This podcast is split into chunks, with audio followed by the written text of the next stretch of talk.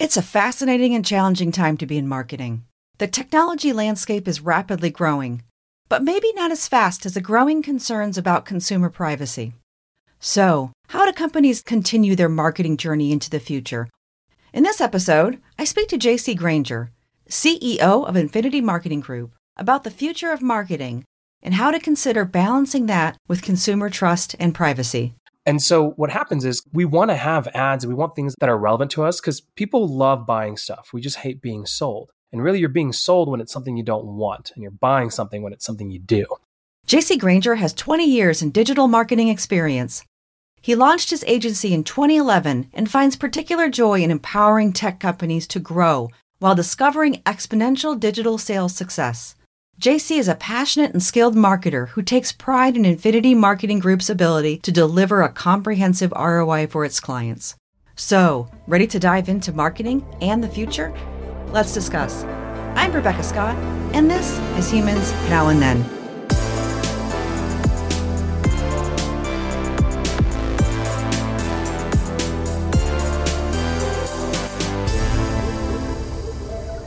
JC Granger, thank you for joining me. Thanks for having me.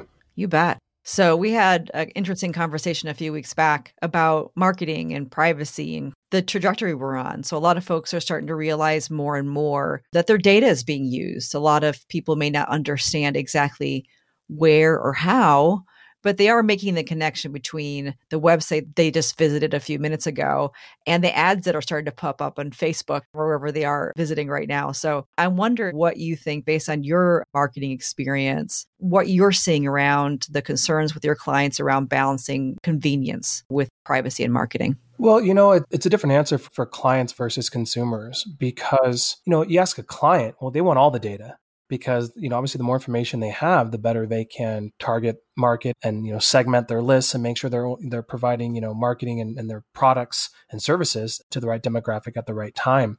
But if you ask a thousand people you know what they want with their data they'd say they want it all private and which makes sense. When my clients aren't clients they're also consumers right? The problem is you know you can't have both right? So for example i remember when like hulu came out originally right? Because they were competing with netflix and they said well Ours is free. You know, we have a free version, but you just have to watch some ads.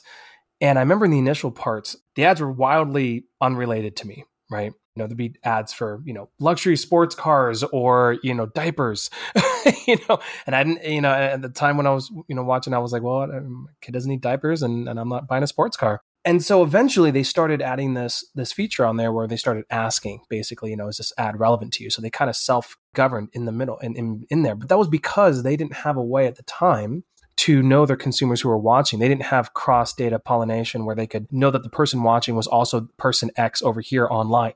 And so what happens is we want to have ads and we want things that are relevant to us because people love buying stuff. We just hate being sold. And really you're being sold when it's something you don't want and you're buying something when it's something you do so when it comes to data as a marketer, you know, we love having as much as we can, but we have to balance that with the consumers wanting to protect it because unfortunately you have bad actors out there that are harvesting the data, you know, stealing it online, you know, using it to get people's identities and credit card information and all these things that are really disruptive to someone's life. It's that paradox question of, you know, where's that middle ground? And the one part of marketing that I have found that a lot of consumers don't really understand when it comes to data is they see the headline of data companies that have all this information about you and they're giving it to marketing companies. And although that's technically in a way true, it's not true in the way that they're viewing it. So there's this thing called hashing, where essentially it's basically encrypted data.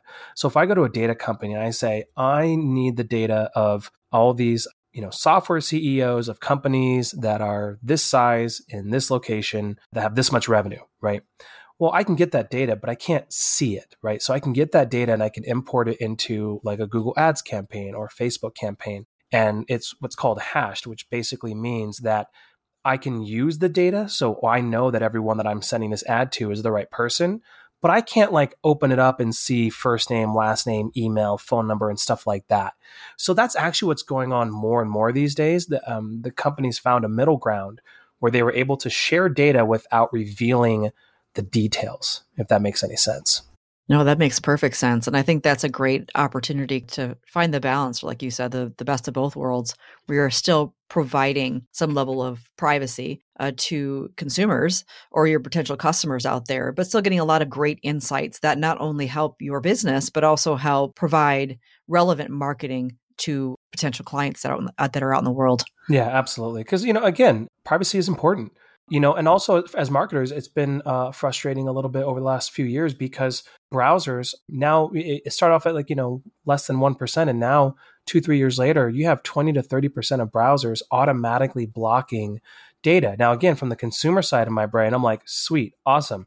But from the marketing side of my brain i'm like well, that's terrible because what happens for our clients and just for any business who's trying to understand what's going on when they're marketing the problem is is that they they can't track. And if they can't track then they don't know what they're doing right and what they're doing wrong. And so that percentage of data that's not being shared is growing every day. And although that might sound really great to privacy advocates it also does hurt the economics. I mean marketing is what america runs on. It's the it's the gas in the engine you know if we can't market properly we can't sell properly. If we don't sell people don't buy. If people don't buy then we're not the capitalist nation that we've built ourselves on. So it all really does connect. So the, the harder it gets to track with marketing the economy itself actually suffers. You know um, people go to work and if the job that they go to if that company can't sell their services or products as well they can't afford as many employees. So someone's getting laid off you know? So it really there is a ripple effect. And so it's interesting to try to figure out where that middle ground is between wanting to protect your data but wanting, but understanding that you are part of an entire machine that is what creates the country and, and the economy that you live in. Yeah, and a lot of that really starts to build into the relationships that companies have with their consumers or potential consumers and the level of trust they're able to build with those consumers. Now, that trust is probably going to depend on their experience across the web landscape beyond just the specific companies that might be engaging with them through their websites or through social media and so forth. But there's an interesting aspect of trust here that I wonder if that is harder to gain to some extent in, in, relation to the privacy or the data that that you know that folks may or may not want to give and how that really starts to factor into the relationship question that companies have with their consumers or potential consumers in their market. Yeah, well, I mean, it's interesting that you say that because I was just talking to a few clients uh, this week about the relationship base. So, you know, marketing and advertising ever since probably the 60s uh, and 70s has started going more towards technology and pricing, right? About branding, right? Getting your brand out there, inbound marketing, things like that. Um, it was a slow evolution that, you know, obviously uh, really peaked hard here in the mid 2000s. What happened here with Corona is it kind of traumatized the business market. So what ended up happening is, you know, you look back at these old movies of, you know, in the in 20s, 30s, and 40s and 50s, you know, where, you know, it's this handshake and a, and a smile, that was a deal. That's how you bought a car. That's how you bought a house. That's how you uh, bought pretty much anything, you know, door to door salesman kind of thing. It was all relationship based, one to one. And if you trusted the person and the product seemed rational and valid for you, then, you know, you buy it, right? But then over the decades, what ended up happening was that things became you know more automated cheaper faster. You know advertising became you know on tv and and marketing and inbound you know and branding and all this stuff started really contributing. And so now you had people buying things based on brand awareness of it. You know have i heard of it before from someone else? You know do they have commercials which must mean they, they must be big which means they must be quality. That's just kind of the psychology that sets in. And so that was all very true until about a year ago or less than a year ago. And what's happened now is because so many companies went under, that kind of trauma has set in. So what you have now is all these business owners who the relationships that that they're going to do if they're going to hire a vendor for services or products or whatnot they want to know they're going to be around in six months and that's not a guarantee in their head it, it doesn't matter when the quote unquote goes away, you know, I was telling you in the pre-show uh, an analogy that I'd used was, you know, my grand great grandparents. You know, good luck telling them that their cash shouldn't be in their mattress, right? Because they remember when the banks ran out of money, and it doesn't matter that the FDIC came in and insured everything one day. You can't convince someone that has that kind of trauma set in. They're going to just stay with their actions. And COVID has really set in a trauma with businesses where they're really only willing now to work with people that they trust and have those relationships with because they're very scared about their budget because they don't know if something else is going to happen and they want to make sure that whoever they're working with is solid. So that's been that whole shift in marketing now recently has been relationship based versus branding based. Yeah, I think that's an interesting trajectory as we think about where we're headed next, you know, what's going to happen in the future. A lot of folks, as we talked about privacy and data, and we see a lot of regulations starting to pop up across the world to help control not even just the use of data, but also the consent that people have in relation to the use of their data. And different countries and different areas of the world might have different opinions on this, but it's really interesting to see these bits and pieces starting to come together and start to tell a story of what the future might look like for marketing. So, what are some of the things you see or some of the trends you see for the future of marketing? Well, for one, you know, the more outbound uh, relationship based one to one contacts are going exponential now. So, email marketing, for example, uh, LinkedIn outreach if you're B2B, um, text message marketing if you're B2C, um, getting those high touch, quick response, direct one to one relationship style marketing. That's what's really ramping up right now. And again, what I'm going to say doesn't apply to Fortune 500s, right? They have enough money to spend where, you know, they can do all the things, okay? But if you're a small business and let's say you were, you know, doing a long-term SEO, right? Search engine optimization and you were, you know, putting out content and really just kind of hoping to draw people toward you. It's not that that won't work. It's just that the amount of money it'll take, the amount of time it'll take to work is now an upside down equation versus that direct outreach. You know, so if you're B2B, you know, getting on LinkedIn and connecting with people in that very laser targeted market that you want to connect with and having real conversations with them. Um, email marketing, you know, a big thing as well, segmenting those lists and making sure that you're doing more personal style outreach, you know, less flashy graphic based emails and more one to one, like you're emailing your grandma kind of emails. You know what I mean? Text message marketing for B2C, you know, reaching out and actually texting out to your consumers, the ones that, of course, have opted in for it. So that's really what's moving forward. You know, it's really complicated too. There's a lot more to it than even we can explain on the show. Uh, there's there's a book I'm writing right now called uh, Crisis Marketing: How to Survive and Thrive in Pandemics, Bubble Bursts, and Corporate Scandals. You know, there's a million books out there and material about how to do marketing, but there's essentially almost nothing out there about how to market when a black swan type of event happens. And then uh, we knew had talked about my, my podcast coming out, the future of biz tech. So I interview software CEOs and I ask them about like what's coming in the future as well. And I think that's really fascinating because technology and software specifically has had to adapt and really fill in a lot of gaps for all the things that went away and were not usable during this pandemic, right? I mean, uh, my internet is slow all the time now because internet companies are struggling to keep up with all the people working from home, you know? So you've got, uh, you know, Zoom went through the roof in their stock for obvious reasons. Right. You know? So those those kind of things, that's what's happening and pushing forward now with all the the changes. Yeah, absolutely. And companies have had to really think about how to adjust course, you know, towards this new world that we're living in it's really fascinating when you think about where all of that could head from a marketing perspective. And you hear a lot of folks talking about different types of concerns about what marketing might look like given the amount of data that's being collected. And there is definitely a perceived loss in privacy, even when you think about the dynamic of smart cities in the future and how we're going to have a lot of information collected about us and targeted to us um, as we navigate in the world much different ways than we had in the past. But I wonder if that's something that you think about or if there's anything that specifically concerns you about the future. Okay. So I, I might be taking kind of a Stephen Hawking approach here on this one, but AI kind of terrifies me a little bit in, in good and bad ways. You know, on one hand, you have what's called IoT, Internet of Things, right? And really, that's just a fancy way of saying everything talking to each other. Now, that's not AI. That's just communication between platforms and things. So, for example, you get enough um, driverless cars on the road, there's a tipping point where those driverless cars can start talking to each other so they won't hit each other, for example. So they start um, bouncing signals off each other and, and, and communicating so that they can uh, help with the flow of traffic, right? So if a non self driving car got an accident, all the other self driving cars would automatically know how to reroute, right? So that's kind of Internet of Things, so to speak, things working together and talking to themselves. Now that's pretty cool. There's going to be, it, that would be hard to have a downside to. The only downside there is when you start having systems communicate with each other, it also leaves you vulnerable where if someone can break into one system, they have access to all of them, right? So that could be an issue right there where if you start connecting too many things, then if there's a bad actor out there who wants to, you know, sabotage something or, you know, get in there, they have access to more because each thing leads to the next, right? It's a daisy chain basically. Um, and I would hope obviously that, you know, that that's being taken into consideration and then that there's, you know, firewalls and roadblocks between those. But that's one thing that that kind of concerns me um, when it comes to that.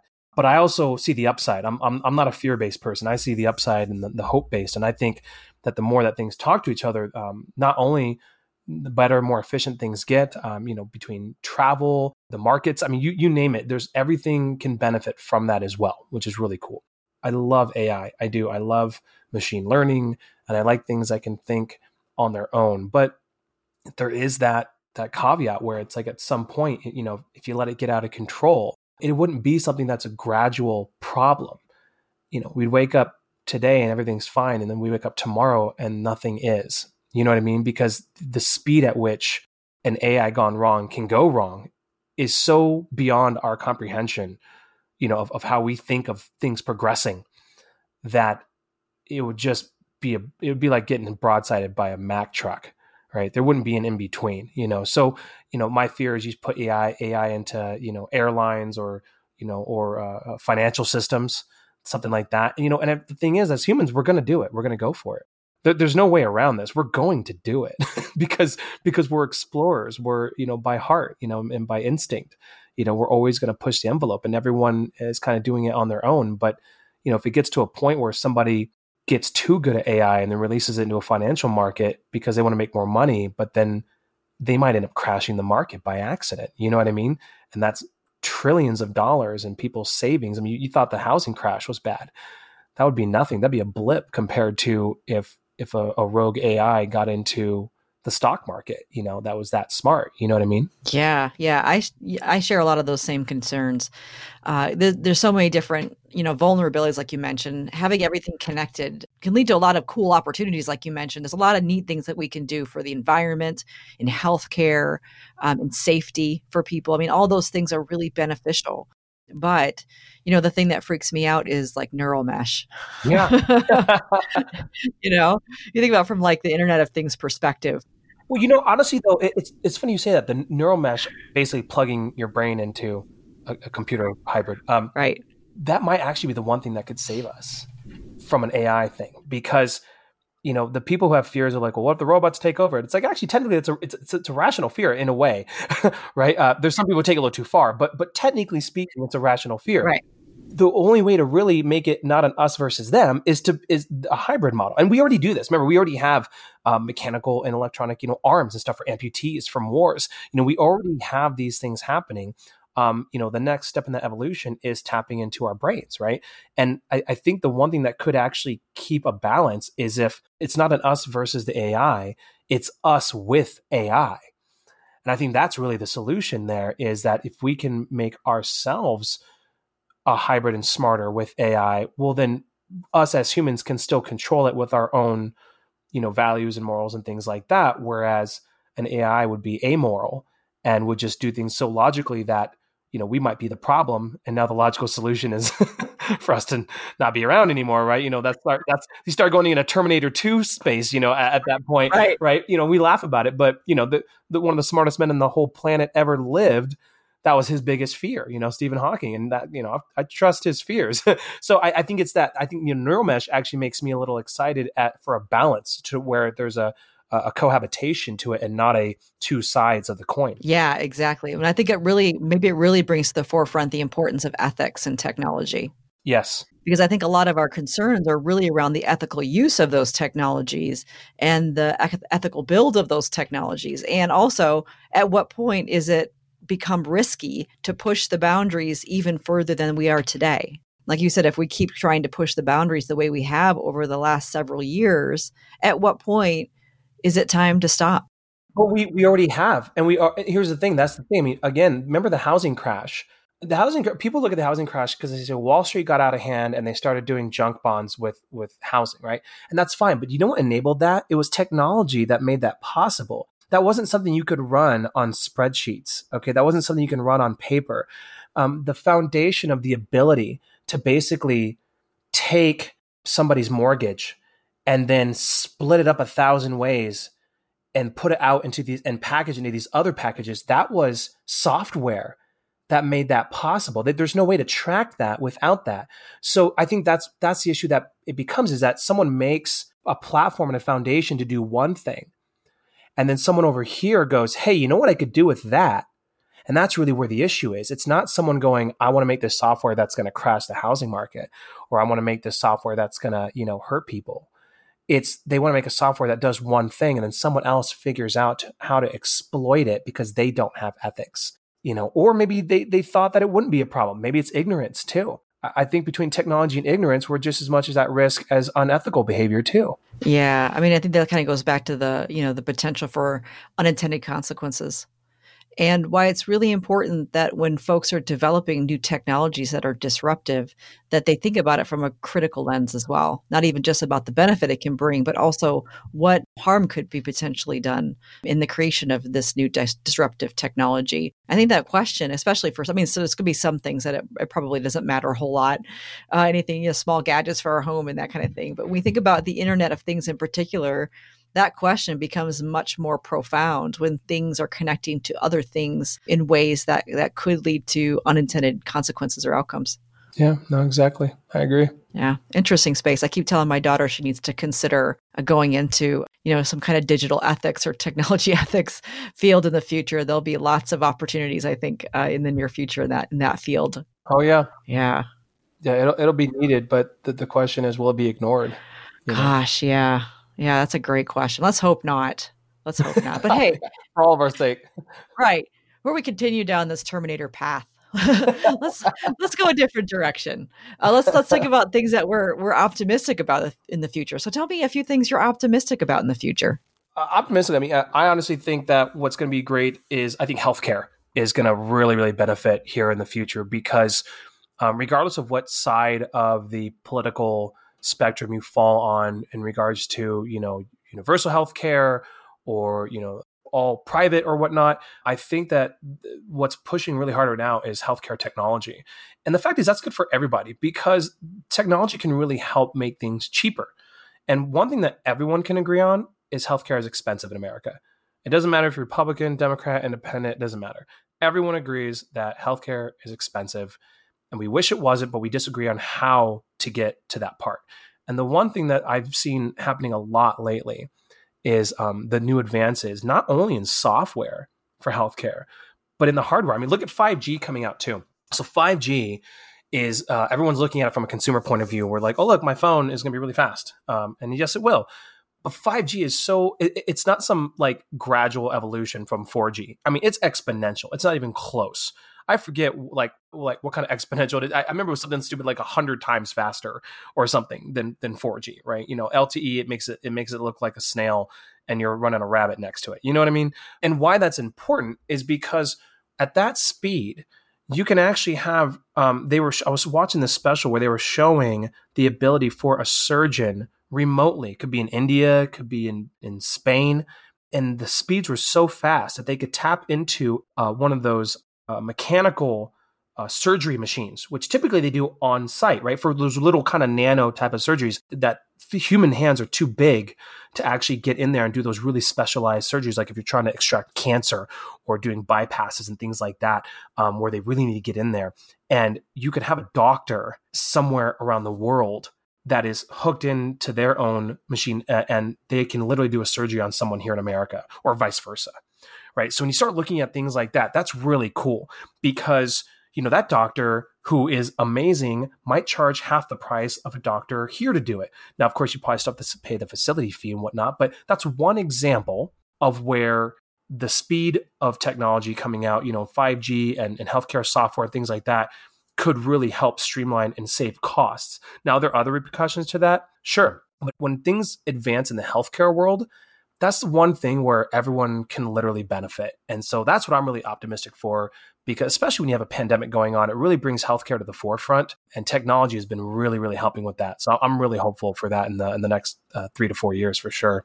Oh, yeah. I think healthcare is a tremendous opportunity for improvement and access to care, uh, cost of care, um, all of these things that are critically important for a well society, uh, things that are challenges that we have today. And hopefully we get to this place where healthcare is not politicized. Because to your point, I think everyone can agree that you know healthcare is expensive and that's a problem but the solutions become difficult to find but if we are able to find creative ways to improve access to care and affordability to care and also quality of care, which is another really amazing thing that's happening as a byproduct of COVID to some extent, is that healthcare systems have had to become more agile. They've had to become more clean. And those impacts will be positive for all of us when we seek healthcare in the future post pandemic. Yeah, I agree. Well, hey, I wonder if you have any advice that you would provide to any companies out there. Because I know as they're navigating into this future, we talked a little bit about what the future might hold in relation to marketing. We talked a little bit about the importance of relationships as we consider our marketing strategies and so forth. If you had a leader today that's listening out there and wants one step to get started towards a better path toward their marketing future, what would you recommend for them to do? I'd say to switch to a more of an engagement situation, you know, rather than branding, right? So branding is just, you know, that's billboards and commercials and display advertising and content, things like that. Again, those are all great, but if you have a limited budget, that engagement type of thinking is where you're going to really be successful. So if you're again B2B, it's those direct outreaches on on LinkedIn, on email and text messaging if you're B2C. But specifically as a, as a quick little tip, See, a lot of people when they they think engagement, they they're looking at their stats on social media of like people replying, you know, or, or commenting and stuff, and that is true. But again, social media is more of a promotional style, more branding than it is direct engagement. So my point is that, for example, let's say that you are already sending out email newsletters, right? Let's say you have a really cool graphic email newsletter that goes out once a month about your products or services, and you're really proud of it. I would suggest split testing that with a text based email that asks a question. So maybe one to two sentences. Personalize it says, you know, hey, John, we're coming out with this new service that does this. I'd love your feedback on this particular part. You know, what do you think about XYZ?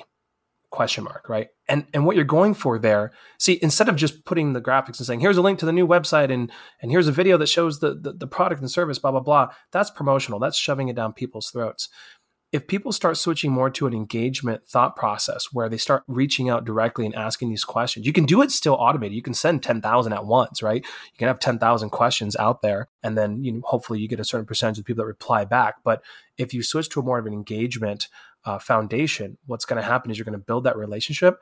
It's going to shorten your sales cycle and it's going to increase your conversion rate as well. Because again, that kind of trauma is set in and now no one really trusts that whatever company that they're working with or buying from is solid because they don't know because we don't know a lot of things right now. Things are really unstable. And even when they get stable, again, that trauma set in. So my biggest advice is uh, switch to a more of, a, of an engagement style personality when you're when you're marketing and come back a little bit off of the branding and promotional stuff because I think you'll see a big difference. Yeah, that's great advice. And I want to also give you an opportunity to give a teaser about your podcast because, of course, I'm really intrigued about you know the types of guests you're getting and stuff. I know you gave a little bit of a teaser before, but what are a few things that we can look forward to in your new podcast? Oh yeah, so it's called the Future of BizTech, and with a B I Z T E C H. So it'll be on iTunes and you know Spotify and all the all the all the places, all the things essentially I interview medium to large size B2B software CEOs and CMOs. And really what I'm going for is um, a part of the podcast is kind of asking, you know, how they built it, right? But the majority of it is, you know, what's coming down the pipeline. So one of our guests um, that we have that we'll be leading off with is the CEO of a software called Trainual. And Trainual was something that I found um, a couple years ago that blew my mind. It was basically the software that allows a company to upload and automate the process of their uh, employee onboarding.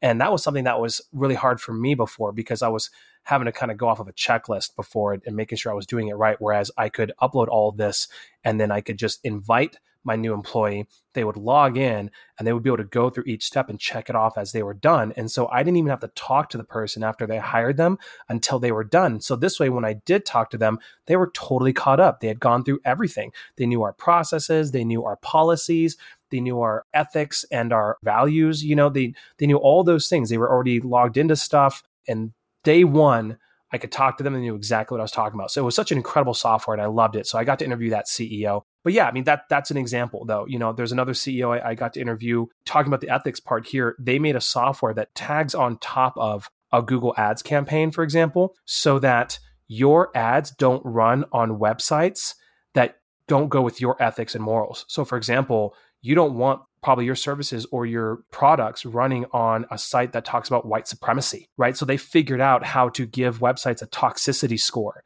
so that your ads won't be next to those because that could look bad for your brand. I thought that was really cool, right? So that's the kind of those are the types of people that I'm interviewing. It's it's not just like basic software, it's cool stuff that not only I think can really help small to medium sized businesses be efficient, but also that where they're going in the future is going to really change the industries that they're in. Yeah, I'm really excited to hear that and hear some of your first few episodes because that sounds really intriguing to me. So, folks, go check out JC's new podcast that's coming out, Future of Biz Tech. You've got a book coming out. When's your book due out? Oh boy, um, so I just did a I just did a co-author book with a bunch of guys, and that was called Mission Matters. But the solo book, the crisis marketing one, that's probably about a year out between you know uh, getting done writing it, getting it edited, you know, published, all that stuff. So it's probably about a year out, but um, it'll always still be relevant because people remember what's going on right now, and I think people are going to be switching their mindset from fear of what they're going through now to trying to be prepared for if it happens again. So I think the timing will still be really good, but the crisis marketing book will probably be about late 2021. Awesome. Well, something for us to look forward to. Yeah. So keep an eye out for his upcoming book in about a year. Otherwise, you can find his podcast wherever you listen to your podcast and find his podcast, probably the same place you find mine. so, JC Granger, thank you so much for this conversation. It's been fascinating. My pleasure. Thanks for having me on. You're welcome.